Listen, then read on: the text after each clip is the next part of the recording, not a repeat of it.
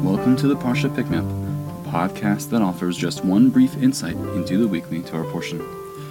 The people gather against Moshe and Aaron, whipped into a frenzy by the various claims made by Korach. As Rashi notes, it is rather suspicious looking that Moshe claims leadership for himself and the highest position of religious authority for his brother.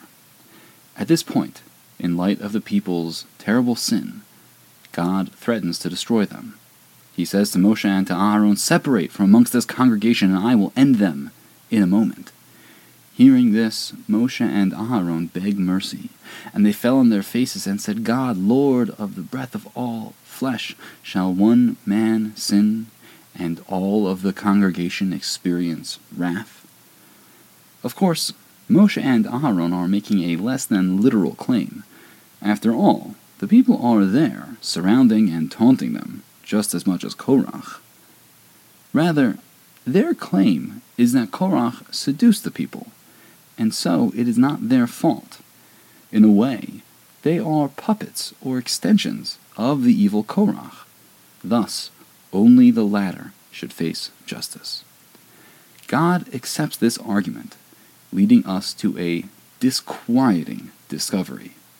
Sometimes we may think we are in control, that we are the ones who have chosen our paths. Yet, it is possible that someone else has planted some idea in our minds. It is possible that we act on their thoughts, their motives, that we puppet them, we repeat their ideas and slogans and catchphrases.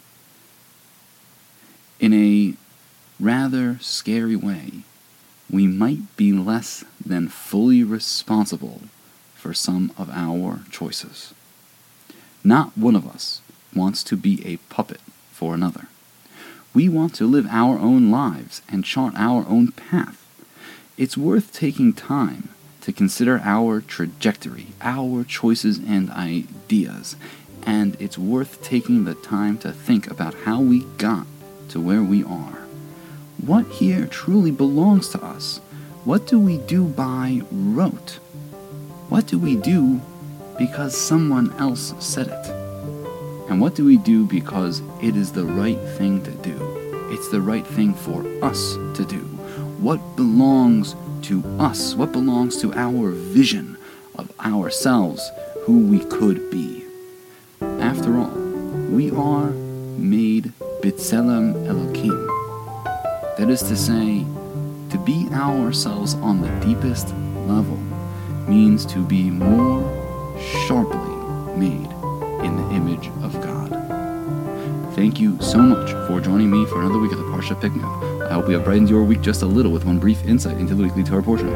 Please reach out to me at rabbi at ush.org to share your comments or to become a sponsor. You can also sponsor by visiting our website, ush.org. Please come, dive, and learn. Spend some time with us, and please share this episode with anyone who might enjoy